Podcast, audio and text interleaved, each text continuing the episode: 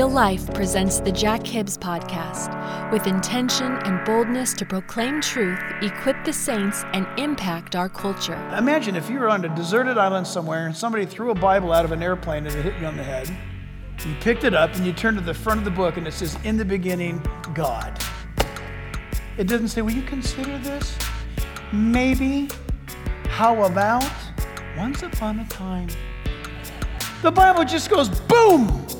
In the beginning was God. You can get the outlines of this podcast by going to jackhibbs.com slash podcast. Today, if this podcast lifts you up and encourages you to live a more fulfilled life in Christ, then make sure you leave us one of those five-star ratings. To us, that's like saying amen or yes. Then that rating will encourage others to listen. Now open your hearts to what God's Word has to say to you. Here is Jack Hibbs. I would mark this down for us as believers when we're defending our faith. Maybe you're not a Christian tonight. You need to hear this. In John chapter 1, Jesus uh, there is revealed in the Gospel of John as being God in, in skin, God come to earth in flesh. John chapter 1, verse 1, the Bible says there that in the beginning was the Word. And by the way, this in the beginning, this is not in the beginning of uh, spirit creation. This is the beginning of the physical universe. In the beginning, here is Genesis 1 1. How about that? Okay? And so in the beginning was the Word. The Logos was at the beginning, in the beginning of all that is created. And the Word was with God. So there is this relationship. All of a sudden, we have the Word. What, let's play ignorant for a moment. We don't know much. All we just know that when, when the beginning happened, the Word was there. The Word was with God. So now we've got a relationship going. And the Word was God. Right at Genesis chapter 1, verse 1, Genesis 1 1, you've got in the beginning, God created the heavens and the earth. And that word is Elohim, which is a, a, a Hebrew word, which means that God is a single, listen, single plurality. Figure that one out. That's who he is. And the word was God. Verse 2 And he was in the beginning with God. So now it's personalized. He, pronoun. Verse 3 All things were made through him. Who? Who made all things? Read your look, read your Bible carefully. If your answer is God, of course God made all things. But this verse and other verses is asking you to dial that down. God, in his singular plurality, tapped one person of the Trinity to be the contractor, the carpenter, if you would. All things were made through him, and without him, nothing was made that was made. Wow. Verse 14, John chapter 1, verse 14 says, And the Word became flesh. And the word is tabernacled, dwelt, lived among humanity, among us. Why is Christianity claiming to be the only right way to God, the only way to God? You ain't got that message in any religion on the face of the earth throughout all time and eternity. That message right there tells us that what God did is God came down. Christianity is the message that announces that it's God who came down to save us, not us developing a religion to reach up to God. There's a big difference. God's Word. Why does Christianity claim to be right? It's all rooted upon the Word. Listen to this Isaiah 55, beginning at verse 9. Isaiah 55, 9 says, For as the heavens are higher than the earth, so are my ways higher than your ways, and my thoughts than your thoughts. For as the rain comes down and as the snow from heaven and does not return there, but waters the earth and make it uh, bring forth and bud, that it may give seed to the sower and bread to the eater. Verse 11 is the punchline. so shall my word be that goes forth from my mouth. This is God speaking. And it shall not return to me void, but it shall accomplish what I please, and it shall prosper in the thing which I sent it. The power of God's word. When we say that we are Christians, and when we say that Christianity is the only way, we are not saying that we uh, have established anything, we've created anything. Please, critic, if you're in the house, if you're watching right now, Christianity is the only way, and it would be the only way if I believed it or not. Does that help you swallow that a little bit? If I was an absolute atheist, Christianity is still the only way. Who says? God says. That's his claim. Nowhere, with all due respect, nowhere in the Bible does God in any way, shape, or form ask you to follow people. He doesn't tell you to follow a priest. He doesn't tell you to follow a, an evangelist or a pope or an imam or a rabbi, does he? It's him that he is to lead us and we are to pursue him. Psalm 138, verse 2 For you have magnified your word above all your name. That's what God says about his word. Listen, that's a big deal. His word. God says, I revere my word above all. And the reason why I'm a Christian is because God's word's true. Church, listen, do you struggle? Do you struggle with doubt or with fear? Or do you, do you really sometimes wonder, man, is God really going to let me into heaven? I don't deserve it. Whatever your thoughts might be, you need to understand something. That if you've turned to Christ and trusted Him as Lord and Savior, that has affected your life and He has saved you. He, had, he has put His Holy Spirit in your life. And how do you know? Because you love His Word. Listen, do you always obey His Word? No, I wish I did. I want to. And in fact, when I do not obey His Word, I'm the first one to agree with Him that I've disobeyed His Word. You know what that's called? Repentance. God, I shouldn't have gotten angry about that. I shouldn't have that attitude about that. Are you with me? The power of His Word transforms our lives. So here we go. Consider the Bible's self claims. And by self claims, what I mean by that is, without apology, the Bible makes statements of its veracity. And it just, just lays it out there. And I mentioned to you last time that the Bible says Genesis 1 1. Imagine if you were on a deserted island somewhere and somebody threw a Bible out of an airplane and it hit you on the head. You picked it up and you turned to the front of the book and it says, In the beginning, God. It doesn't say, Will you consider this? Maybe. How about once upon a time? The Bible just goes boom. In the beginning was God. The Bible makes an assumption and makes a claim that everybody knows that, or you should know it. I argue that you do know it. So, are you saying Richard Dawkins knows it? Oh, I think Richard Dawkins knows it well. I really do. Some of these guys that parade themselves as atheists, you know what? I would rather trust the Word of God and the power of God's Word than what some man is telling me about, especially, listen, the Bible says that God has imprinted upon every human being his eternal Godhead and power. If you want to read that more, it's Romans chapter 1. Self claims of the Bible. For example, 2 Timothy 3:16. This is what the Bible says about itself.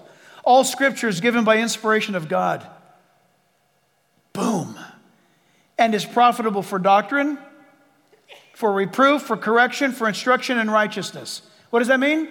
The Bible's the authoritative Word of God, and if you read it and apply it to your life, your life's going to be radically different. Amen.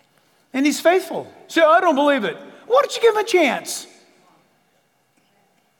Why don't you give Him a chance? I preached the gospel in Moscow, Russia, and an evolutionary biologist came up to me. I was preaching outside in Red Square. This was 1993 and a Soviet Russian scientist came up and said, I'm an evolutionary biologist, and I've been raised and taught that there is no God. Everything that you said, I don't understand. A word you said, I've never heard this before, but something inside striking my heart. And this is, I tell you what, this is awesome being a Christian. I told him, when you go home tonight, we talked, we talked about the gospel and all, and then I said, when, we, when you go home tonight, you, you, you get into your flat and you ask God if this conversation today that you and I had, you ask God if it's true. And he said, What if I don't believe in God? And I said, I'm, I, don't, I don't even care about that. Just go and ask him. Now, there's a little bit of a trick to that. If he goes home and claims and tells himself, I don't believe in God. Hello, God, I don't believe in you. You see what I'm saying? God moves on the heart, and He's moving on your heart. And He's moved on our hearts. Self claims of the Bible. Proverbs 30, verse 5 says, Every word of God is pure. Psalm 19, verse 7 The law of the Lord is perfect, converting the soul. It's liberating, transforms you. The Bible's effectiveness in our lives is absolutely awesome.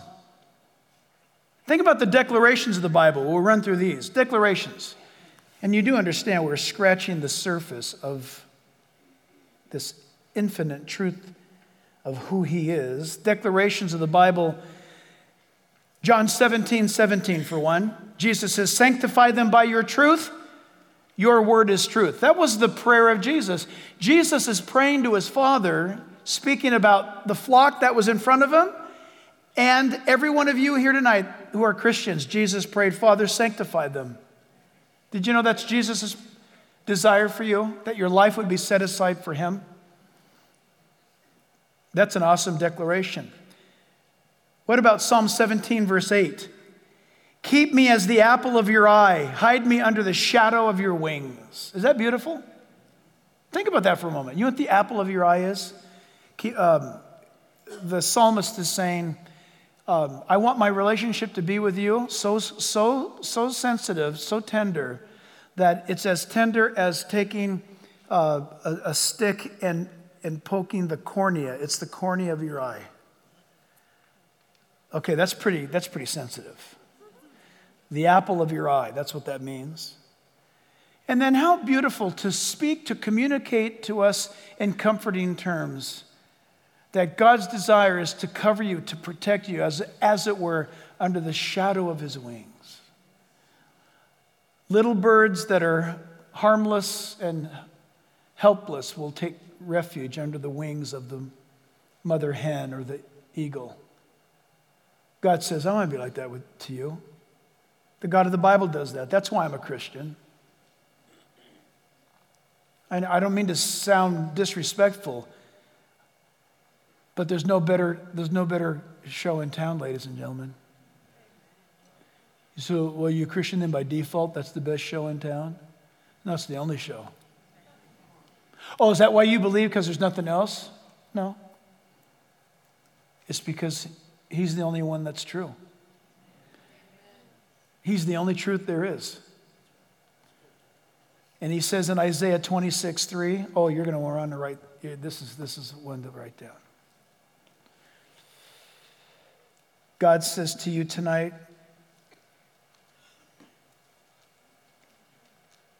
you will keep him. God will keep him, keep you, keep her in perfect peace, whose mind is stayed on you, anchored.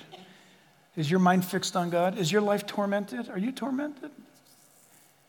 Is something going on and you're just disheveled of spirit? Your soul is cast down. God says, I, listen, I will give you peace. I'm going to bless you because your mind is stayed. The word is anchored to me. Some of you may be going through horrific things of life and you don't even know to go left or right, stand up, sit down. You don't know what. You, don't, you, don't, you lost all bearings. Have you ever been hit so hard spiritually like that in the stomach where you lose your lose, uh, lose the wind, your wind, get the wind knocked out of you? And he's just like, you know what? I don't know what's up, I don't know what's down. God help me. You know, the moment you cry out to Him, Christian, in your situation, that pain and that grief, you're actually having your heart anchored to Him when you do that.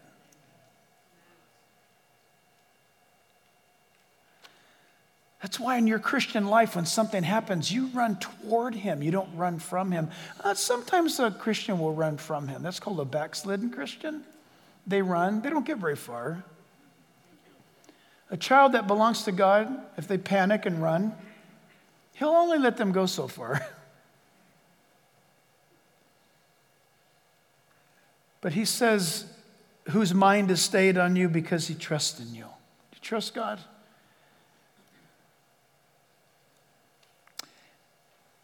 The declarations of God, I love this one. This, this sounds so New Testament, but it's not. Ezekiel 36, 26. I will give you a new heart and put a new spirit in you. I will take the heart of stone out of your flesh and give you a heart of flesh. You know, he spoke that to the Jews, and that's not yet fulfilled. It's coming. Oh, that's going to happen, by the way. Ezekiel 36, 26 will be ultimately fulfilled in the tribulation period. That's, it's given to the Jew, and you say, Oh, I like that verse. I was just going to memorize it, but it's a Jew verse? No, it's, it's a Gentile verse too. You can take it if you want it. No, seriously. All the promises of God are yes and amen in Christ. Right? I had somebody really get upset one time because I, hey, Pastor, I heard your favorite verse is Jeremiah 29 11. I go, that's right. And he goes, you can't, you can't lean on that verse. That's not available to you. You're not a Jew. Yeah, that's what the guy said. I said, Well, it's worked for 40 years. It's been doing pretty good in my life so far. I said, But the truth of the matter is, friend, and he had some messed up theology, I'll tell you that. But um, God says in Chronicles, I'll bless any nation that repents of its sin and comes to me. Doesn't the world need to hear that verse today? Isn't that wonderful? Wow.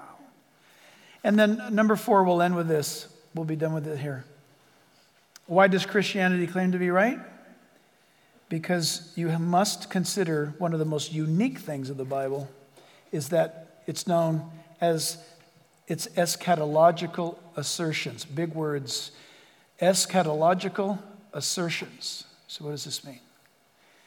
Only the Bible, out of all the books of the world, have, has had the audacity and the chutzpah to be somewhere in the area of 33% prophetic about the future, the Bible. The Bible is prophetic in nature, futuristic, that is. Matthew chapter 5, verse 17 to 18, Jesus said, Do not think that I've come to destroy the law and the prophets. By the way, everything in the law and the prophets, Jesus right here just said, I agree. Any red letter any red letter Bible Christians here that I only read the red letters of Jesus? You know the people, there's people like that. They're called red letter Christians. Have you heard them? They only read the red letters of the Gospels because they don't like what the rest of the Bible says. well, guess what Jesus said in those red letters? Right here. Jesus is saying, I'm for the whole book from start to finish. God speaks the future in advance, he puts it down on paper, and then you watch for it to happen.